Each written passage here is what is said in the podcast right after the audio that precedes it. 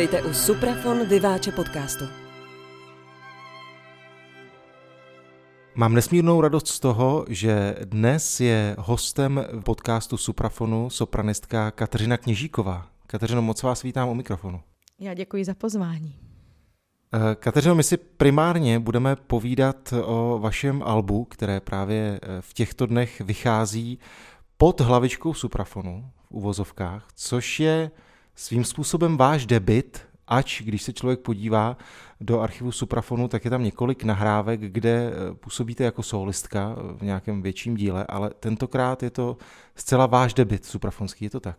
Ano, těch CD nosičů je asi dost, já jsem to neměla možnost spočítat, ale v tomto případě se opravdu jedná o debit eh, na více frontách, řekla bych. Když uh, operní pěvec vydává profilovou desku, tak tam častokrát najdeme ty největší hity. Uh, hity, které třeba pak kopírují uh, jeho gala koncerty a najdeme tam posté uh, Ari Nesundorma, co se týká tenoristů a uh, Ari Rusalky, co se týká sopranistek. U vás tam nenajdeme samozřejmě ani Nesundorma, což je poměrně dost logické, ale ani tu Rusalku. Uh, Musím říci, že vlastně, když jsem se poprvé dozvěděl o té dramaturgii eh, toho Alba, tak mě to šokovalo, ale v tom nejlepším smyslu slova, protože to není hudba a skladby a skladatelé, kteří eh, jdou takzvaně eh, po srsti v tom nejlepším smyslu slova. Zkrátka je tam hudba Martinů, hudba Šimanovského a dalších autorů, u kterých se zastavíme. Tak mě by zajímalo, co vlastně vás vedlo k tomu vytvořit dramaturgii, kterou tu teď máme před sebou na té desce? Tak určitě mě k tomu vedl fakt, že eh, nerada kopíruji už něco, co bylo mnohokrát jaksi zaznamenáno. To je jeden, eh, jedna linka a to podstatné je to, že já miluju písňový repertoár. A když jsem měla možnost natočit CD, tak jsem si říkala, čím bych já se chtěla prezentovat, co bych chtěla, nebo jak bych chtěla, aby mě to okolí vnímalo. A já vždycky jsem vyrůstala v tom dojmu, že nechci být jedna z mnoha. A když bych dělala uh, Rusalku a Mařenku a uh, vůbec repertoár árií, tak uh, si říkám, že to srovnání by bylo tak uh, strašně nekompromisní. A hlavně já se v písňovém repertoáru cítím strašně dobře. A myslím, že uh, obecně písňovému repertoáru není eh, v našich končinách dáván taková, taková váha a zřetel a to si myslím, že bych chtěla změnit. A myslím si, že jsem v písňovém repertoáru, uh, můžu v něm něco říct, jsem svá a není tam to srovnání. My mluvíme o písňové literatuře, o písňovém repertoáru, ale vlastně je důležité říci pro ty posluchače, kteří tu desku ještě neslyšeli nebo neviděli přesně, co tam je natočené, že jsou to písně s orchestrem. Vy jste natáčela s Janáčkou Filharmonií Ostrava pod taktovkou eh, Roberta Jindry, tak eh, vlastně bylo to v něčem snazší nebo naopak náročnější vybrat ten písňový repertoár, který přirozeně máme spojený spíš eh, s klavírem. Teď je to s orchestrem. Ano, některé písně jsou vyloženě uh řekla bych, originál pro orchestr a zpěv, ale já, když jsem opravdu měla možnost, teda dostala jsem to nabídku natočit ně, něco, tak jsem si říkala, co. A s tím orchestrem to prostě pro mě bylo hrozně přirozené, protože je spousta písňového repertoáru, který je podložený orchestrálním doprovodem. A pro mě bylo zásadní odrazit se od písňového cyklu Kouzelné noci od Bohuslava Martinu. Uh, to byl ten zásadní moment, kdy jsem si řekla, že tento cyklus bych chtěla nahrát už jenom proto, že žádná česká sopranistka uh, nemá nahrán tento cyklus. Není nahrávka české sopranistky, existuje jedna nahrávka, myslím s panem Bělohlávkem a s paní Rybárskou, uh, což je slovenská pěvkyně. A to jsem si řekla, že je vlastně důvod pro to se odpíchnout od písňového repertoáru, protože opravdu těch eh, árií a operního repertoáru je natočené, natočeno eh, nepřeberné množství. A k tomu jsme potom eh, vlastně vybírali další věci a ta tvorba toho repertoáru vlastně byla strašně snadná a rychlá, musím říct, protože jsem měla jako poradce Roberta Jindru, který mě navedl na cestu uh, Diparka a samozřejmě uh, i z Ostravy uh, Ondřeje Daňka, uh, manažera Janáčkové filharmonie. Tak tito dva pánové mě vlastně pomohli dostat tu dramaturgii CDčka do toho stavu, jak, jaký máme možnost vidět a poslechnout. A je strašně zajímavé, jak vlastně píseň zní s orchestrálním a klavírním doprovodem a jak jedna a tatáž píseň je rozdílná tam či onde. A mě právě baví uh, všechny tyto aspekty té písňové tvorby, jak si zviditelňovat. Takže určitě se třeba někdy do budoucna stane, že, že na jednom CDčku uslyšíme Eh, píseň s orchestrálním doprovodem a někdy ji třeba do budoucna nahraju i s klavírním doprovodem a pokaždé ta píseň bude znít jinak. Ale ten prvotní impuls asi přišel od Janáčkové filharmonie, kdy eh, jsem dostala dotaz, zda bych nechtěla si něco natočit a já už jsem samozřejmě eh, měla spoustu věcí v hlavě, ale přesně to asi zaklaplo v ten správný moment, kdy jsem si uvědomila, a hledala jsem, čím bych se chtěla prezentovat. To bylo asi, asi ten nejdůležitější moment z toho všeho, protože jsem si mohla na, natočit cokoliv uh, operního, ale ten písňový repertoár ve mně vždycky rezonoval víc. Uh, vy tam zpíváte hned v několika jazycích, tak uh, co vlastně pro vás znamená text, který zpíváte? Protože u těch písní je to přece ještě něco jiného než svět opery. No to je úplně pro mě alfa a omega. Já než vůbec uh, začnu se učit takzvané ty kuličky, noty, tak uh, strašně dlouho si pročítám text, byť operní, uh, u, písní to je tisíckrát uh, znova a znova, protože vždycky v tom člověk najde nový, nové významy, nové, nová zákoutí, takže pro mě to je opravdu, jak kdybych četla ty nejkrásnější básně a to opravdu jedna vedle druhé. Ty texty jsou naprosto uchvatný. Říká se, že eh, než jde muzikant do studia, tak eh, si ty věci obehraje nebo ospívá na mnoha koncertech. Eh, my vás samozřejmě známe z divadla, známe vás z koncertních síní, kde zpíváte především, řekněme, ten oratorní nebo kantátový repertoár. Uh, mám pocit, že tyto skladby zas tak často nezněly uh, v rámci uh, českých pódií, tak jak to bylo s tím ospíváním si toho repertoáru? Tak já bych řekla, že třetinu mám ospívanou, byť ne tolik, jak bych si představovala. Zpívala jsem kdysi dávno právě cyklus Bohuslava Martinu Kuzelné noci a Ravelovi písně, pět písní na řecké melodie – Eh, to už mám za sebou a zbytek jsem se musela naučit, byť například Čeherzádu od Ravela eh, samozřejmě člověk zná, eh, ale zcela nové pro mě byly Dyparkovy písně a Šimanovského dílo Pentecilea, takže to jsem se musela naučit. A vzhledem k tomu, že jsme před rokem, když jsme natáčeli, tak už jsme se pohybovali v pandemickém období, tak ani nebyla možnost, kdy Eh, si to jakým, nějakým způsobem eh, ohrát, ospívat. Napadá mě jeden, jeden vlastně koncert, který jsme uskutečnili s Janáčkou Filharmonií z části repertoáru, zhruba v tom období, kdy jsme nahrávali CD. A tam jsem zpívala, myslím, Bohuslava Martinů a Duparka. To je zaznamenáno, myslím, českým rozhlasem. Ale Zbytek jsem jaksi eh, šla z jedné vody na čisto a já jsem se ale na to strašně jako připravovala. To ne, že si jako něco eh, kněžíková vymyslí a ono to tak je. Ona si něco vymyslí, ale jde zatím strašně tvrdě a, a nenechá mě to spát. Mě to hrozně baví. Um, musím říct, že taková ta umanutost, to je uh, hlavní můj povahový rys. Když eh, si vás eh, člověk představí na jevišti nebo na koncertním pódiu, tak eh, samozřejmě vždycky je tam ta atmosféra toho sálu a toho publika, ač jsme v době, v jaké jsme a na tu atmosféru jsme si museli odvyknout už díky řadě televizních online přenosů nebo streamů, Ale co vlastně pro vás znamená ten nahrávací proces? Protože to je něco zcela jiného. Publikum tam není, je tam ten sál, ale vy se můžete vracet, můžete stříhat. Eh, je to na domluvě vás, dirigenta a režiséra. Tak eh, co pro vás ty okamžiky znamenají v tom v úvozovkách studiu?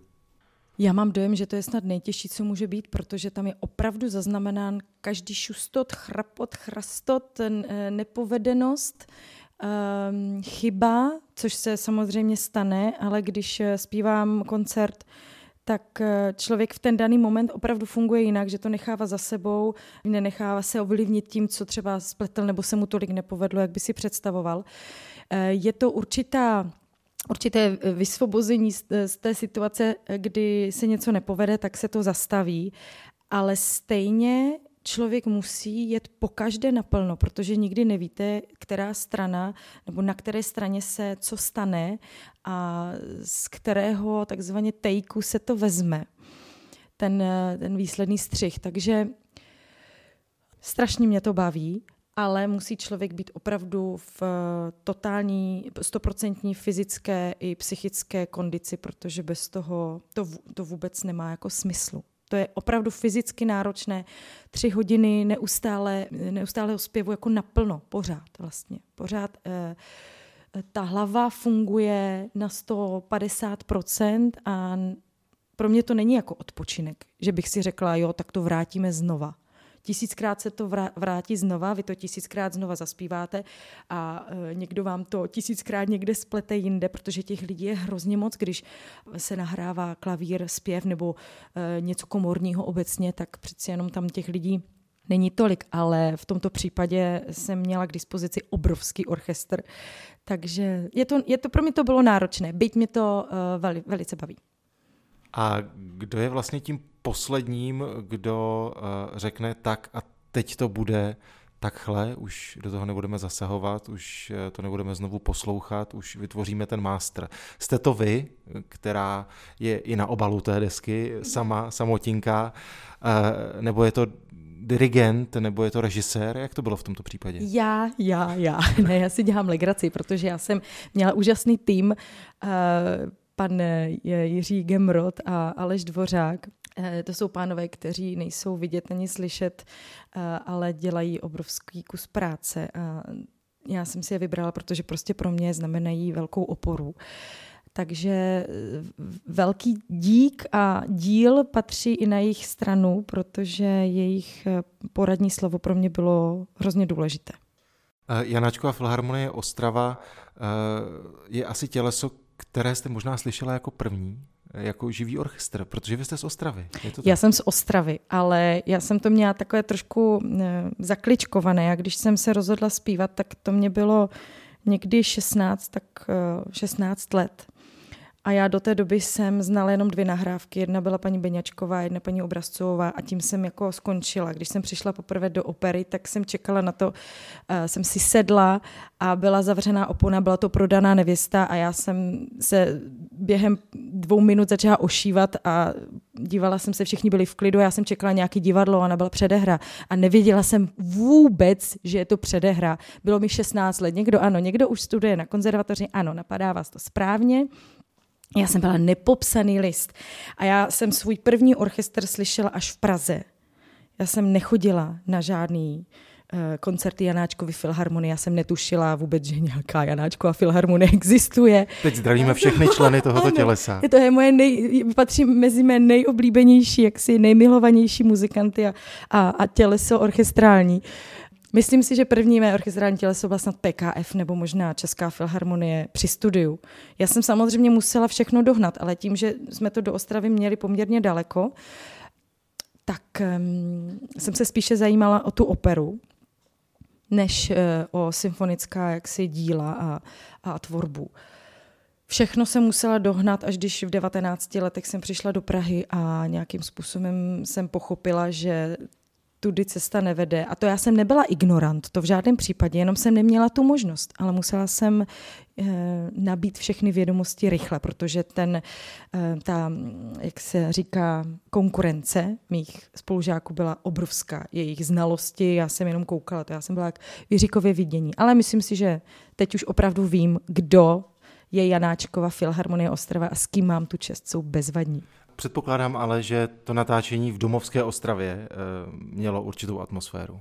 No to mělo, já jsem tam doma, já jsem, já jsem šťastná, že jsem e, tam mohla vlastně vytvořit svůj e, debit. Bylo skvělé tam strávit čas s rodinou, protože tam stále větší část rodiny mám. A, takže jsem byla doma a tam jsem měla veškeré zázemí. Bylo to, bylo to hrozně milý, milý čas. Rád bych také zmínil osobnost dirigenta Roberta Jindry, eh, muzikanta, se kterým se setkáváte už mnoho let, ať už na těch operních scénách nebo koncertních. Tak eh, jaká byla vaše spolupráce s ním právě na tomhle projektu? No já když jsem mu volala eh, žádala jsem ho, aby si promyslel to spolupráci, tak mi řekl, že se nemusí rozmýšlet, že vlastně eh, my jsme nejenom kolegové, ale dlouholetí přátelé, takže mm, máme rádi společně strávený čas eh, nejenom jaksi hudbou, ale i eh, jaksi běžným životem naplněný. Tak to jeho ano jsem slyšela jako hrozně rychle a potom se mě až ptal, jaký repertoár bych chtěla a, a co a když jsem mu zjevila, že to nebudou operní árie, ale písňový repertoár, tak úplně uh, rozkvetl, byť jsem ho neměla, neviděla jsem mu do tváře, uh, protože on písně miluje. A právě to byl on, který mě dovedl, jak jsem už říkala, k, těm, k tomu autorovi Parkovi a jeho, jeho uh, písňové tvorbě. A já jsem mu strašně za to jako vděčná, protože Robert je dirigent, je to člověk, který eh, je neskutečně empatický a vedle něho se každý zpěvák, muzikant cítí dobře, jistě, je tam, je na něho spolech, eh, nikdy vlastně v ničem nevykoupe, eh, je, je to prostě opravdu velká opora a tím, že zpěv studoval, tak eh, umí neuvěřitelně dýchat se zpěvákem, což je u písní úplná alfa omega, protože tam to rubáto eh, je, hraje velkou roli. A ta spolupráce byla naprosto skvělá, protože sejít se s Robertem na, na pódiu, to je opravdu za odměnu. Samozřejmě, že se nabízí otázka a věřím, že na to myslí spoustu posluchačů té desky. Eh, zdali vás uslyšíme v tom repertoáru i na koncertech. Eh, doufáme, že pomine doba, eh, jaká je, ale zdali máte v plánu koncertovat právě s tímto repertoárem z desky. Samozřejmě máme v plánu co nejvíce ten repertoár obehrát, takzvaně lidově řečeno, byť to nebude v té šíři, jako se objevuje repertoár celý na CD, protože to je velmi náročné, jenom nejenom časově, ale i interpretačně a posluchačsky. Tak eh, první koncert eh, by měl být, pokud všechno bude tak, jak je naplánováno, 26. června tohoto roku.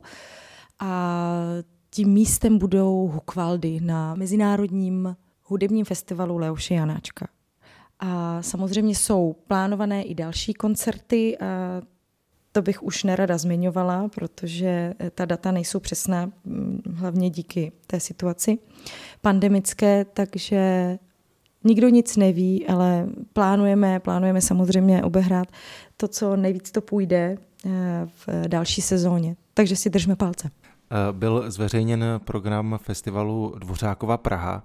Vím, že tam byste se měla eh, věnovat také písním, tentokrát ale Štrausovi a jeho posledním mm-hmm. čtyřem písním, tak eh, věřím, že i tento repertoár je pro vás zásadní. No naprosto. Já prostě chci zbořit to kliše, že operní pěvec nemůže být písňovým pěvcem. To si myslím, že když jenom to trošku v něm rezonuje a má možnost eh, dokázat své kvality i v tomto repertoáru, tak si myslím, že je to jenom správně a já jsem ráda, že to mé pole působnosti je tak široké.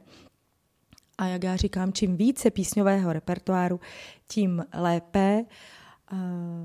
je spousta nádherných děl, která se nikdy tady eh, jaksi neuskutečnila, nehrála a je to velká škoda. Tak já jenom doufám, že takovými těmi eh, známými kusy si prošla půl cestičku i k těm eh, méně známým. Teď položím možná takovou laickou otázku, ale myslím si, že to může zajímat hodně lidí. Zpívá se jinak ten písňový repertoár než ten repertoár operní? Nebo jak vy sama k tomu přistupujete? Já k tomu přistupuji obecně ke všemu takzvaně jak mi zobák narost. Ono to možná je mnoho sečné vyjádření, ale vždycky mi jde o to, aby díky té technice, kterou mám a té úrovni, na které jsem, dokázala těmi prostředky vyjádřit nebo se vyjádřit jak v operní, tak v té písňové literatuře. Vždycky je pro mě alfou a omegou text. A jeden bez druhého, myslím tedy hudební linku a textovou linku, jeden bez druhého prostě nemůže existovat. I když máme v klasicismu jednu větu, která se nám šestkrát, sedmkrát zopakuje, tak uh, bychom měli mít tu ambici po každé zaspívat jinak a dát tomu uh, jiný kabát, uh, když potom máme operní literaturu, která takzvaně teče po té dramatické lince, tak tam je to samozřejmě snazší.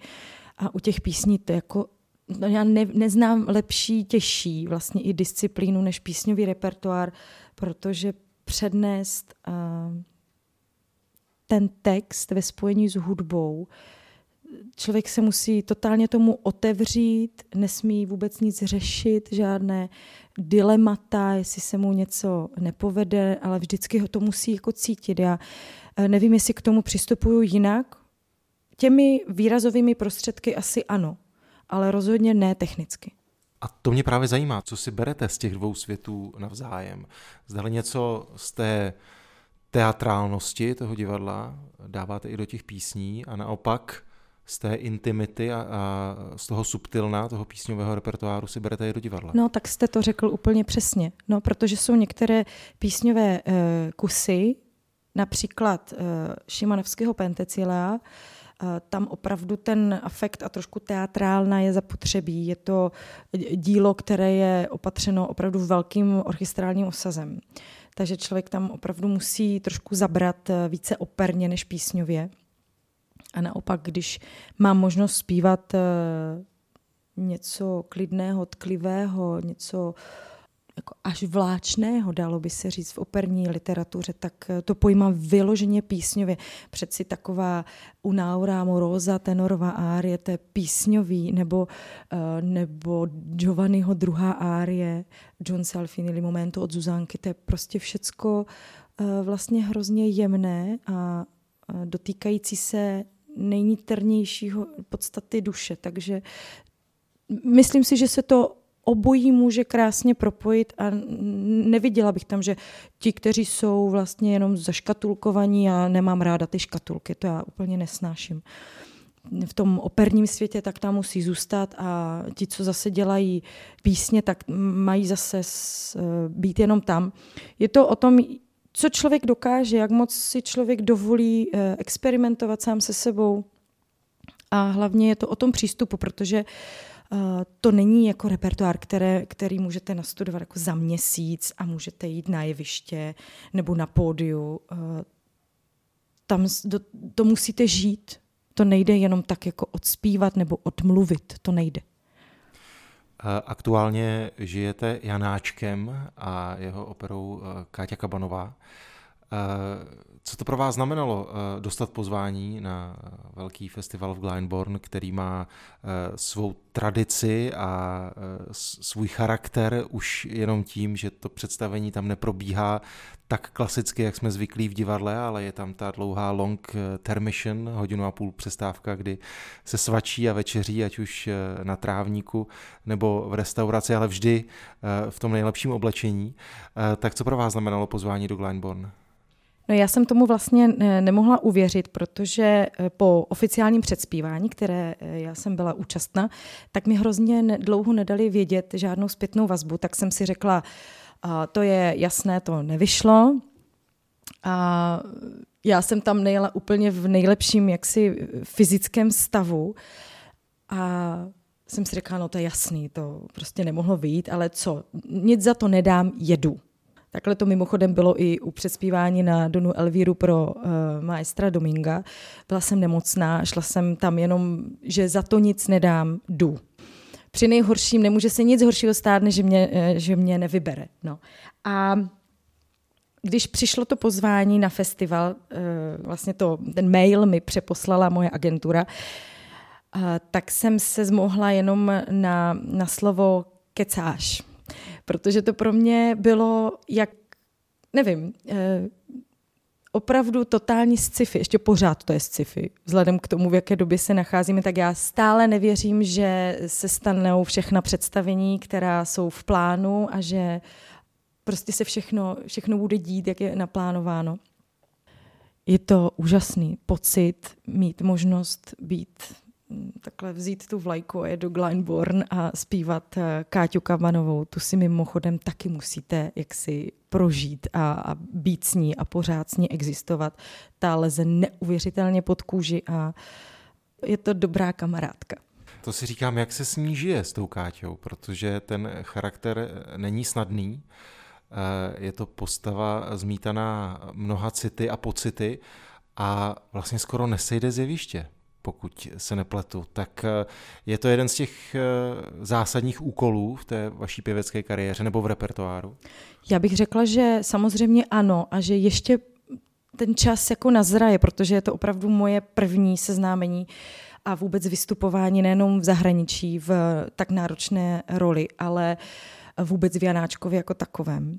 Já jsem měla možnost do těchto dní zpívat menší role, Janáčka. A ta příprava byla náročná a vůbec ten čas s Káťou je náročný. A když jsem mm, začala se, eh, se tím zaobírat a poslouchat to, tak jsem si řekla, že ta osoba mě zlikviduje, že to je úplně jasný, že to nebude vůbec snadné se odprostit od toho, když eh, to budu zpívat na jevišti, ale musím říct, že čím víc to studuju, tím víc mám jaksi nadhled nad tou Eh, rolí a nad tou uh, osobností Káti, protože bez toho to nejde. To by mě úplně zabilo. To je Anglie, ale uh, my se samozřejmě soustředíme na vaše vystoupení v České republice. Zmínili jsme festival Dvořákova Praha a uh, Straussův písňový cyklus, který bude, pokud se nepletu, s bamberskými symfoniky a s jejich šéfem Jakubem Hrušou, ale jaká další koncertní nebo operní zastavení vás čekají třeba v té následující sezóně nebo ještě v létě? Tak na léto se plánuje jedno koncertní eh, vystoupení v podobě eh, semi-stage eh, koncertu pod názvem Rusalka v parku, který se bude konat 28. srpna v Litni, kde je úžasný park zámku Liteňského a tam vlastně se po dlouhé době budu vracet k partu Rusalky. Myslím, že dva roky je tomu, co jsem poprvé zpívala tento part. Ony všechny tyto role eh, dramatičtější jsou teď pro mě úplně nové. A já mám velký respekt opravdu k tomu, abych něco, něco nezanedbala, nepřeskočila nějakou vývojovou eh, fázi toho mm, jaksi hlasu, vývoje hlasu. Ale jsem strašně ráda, že ta rusalka zazní, teda doufám, že zazní že zazní spoustu krásných dalších koncertů. Eh, vedle zmiňovaných Vier eh, letzte Lieder od Richarda Strause, tak eh, by to snad měla být Pučínyho Vlaštovka. A spoustu krásných koncertů napadá mě právě dál, dále s bamberskými symfoniky a Glagolská mše ke konci roku kalendářního a další a další věci. V tom eh, operním světě mě čeká Rusalka na jevišti Národního divadla, snad i Prodaná nevěsta a snad i Fiordiligi v opeře Così fan tutte Wolfganga Amadea Mozarta. Takže já se prostě zkrátka posouvám někam a jenom doufám, že ten posun, já ho cítím jako správně, tak jenom, aby mi to vydrželo. Vy jste vlastně měla to štěstí, že jste během pandemie natočila tu desku, je to tak? Ano ale říkám si, jaký vlastně ten čas pro vás byl nebo je, tak eh, teďka nyní chystáte právě Janáčka v Anglii, ale předtím ten čas byl to čas, kdy jste opravdu měla prostor k tomu třeba se učit nové věci nebo jenom odpočívat a bylo vlastně náročné se donutit k tomu pracovat, když člověk ví, že před sebou nemá uh, nějaké zpívání?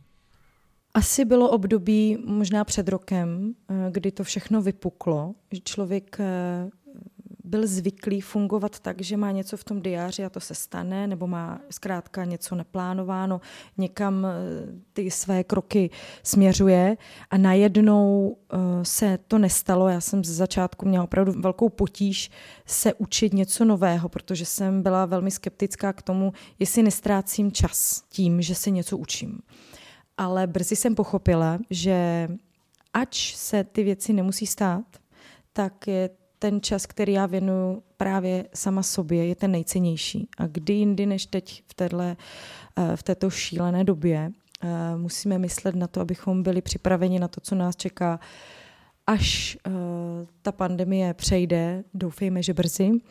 A vůbec nebude snadné, si myslím si, se vrátit tam, kde to vlastně skončilo, protože jsme si za ten rok navykli na úplně jiný proces fungování, nejenom my dospělí, ale i děti. A myslím si, že to asi kousne podobně, jako když e, člověk najednou neměl nic a teď bude mít hrozně moc práce. Můj muž teda říká, že během toho roku jsem pracovala tak normálně, jako by člověk očekával v běžném provozu, já prostě se neumím nudit a nechci se nudit a přijde mi to mrhání časem a životem. Takže já jsem eh, samozřejmě to všechno hrálo do karet, že jsem měla možnost a ten čas eh, se tomu repertoáru eh, věnovat a natočili jsme to a moje agentura vždycky řekne, a Kačenka si zase něco vymyslela. A já por, opravdu mě pořád běhají v hlavě další a další eh, dramaturgické eh, počiny. A máte se na co těšit. Já doufám, že mě nic nezastaví, i když se o to lidi hodně snaží. V rámci těch eh, našich eh, povídání nad novými deskami Suprafonu se také pravidelně ptám svých hostů v závěru, eh, zdali už teď mají v hlavě plána další desku, tak vy jste říkala, že jich máte celou řadu, tak je něco, co byste se Suprafonem chtěla udělat jako další projekt? No, asi vás překvapí, že to zase bude, eh, nebo by byl eh, písňový projekt. Eh, mně by se strašně líbilo věnovat se více ještě Bohuslavu Martinů, nebo mě napadají různé španělské rytmy a jaksi odlehčený žánr. Teď nemyslím operetu, ale opravdu něco, co zase jde jinak do morku kostí. Toho, toho repertoáru je strašně moc. Dokonce by mě bavilo se věnovat některému skladateli jenom jako výhradně jemu, třeba takový Strauss, Richard Strauss to. No to je můj miláček. A kdybych mohla více zpívat Málera, to by mi taky vůbec nevadilo. V dalším životě prosím, ať se mezzo soprán. Eh, já jsem moc rád, že dnes jste byla eh, hostem podcastu, vyváče podcastu Suprafonu. Ať se daří vám a ať se daří vaší nové desce. Díky moc, Kateřino. Já moc děkuji.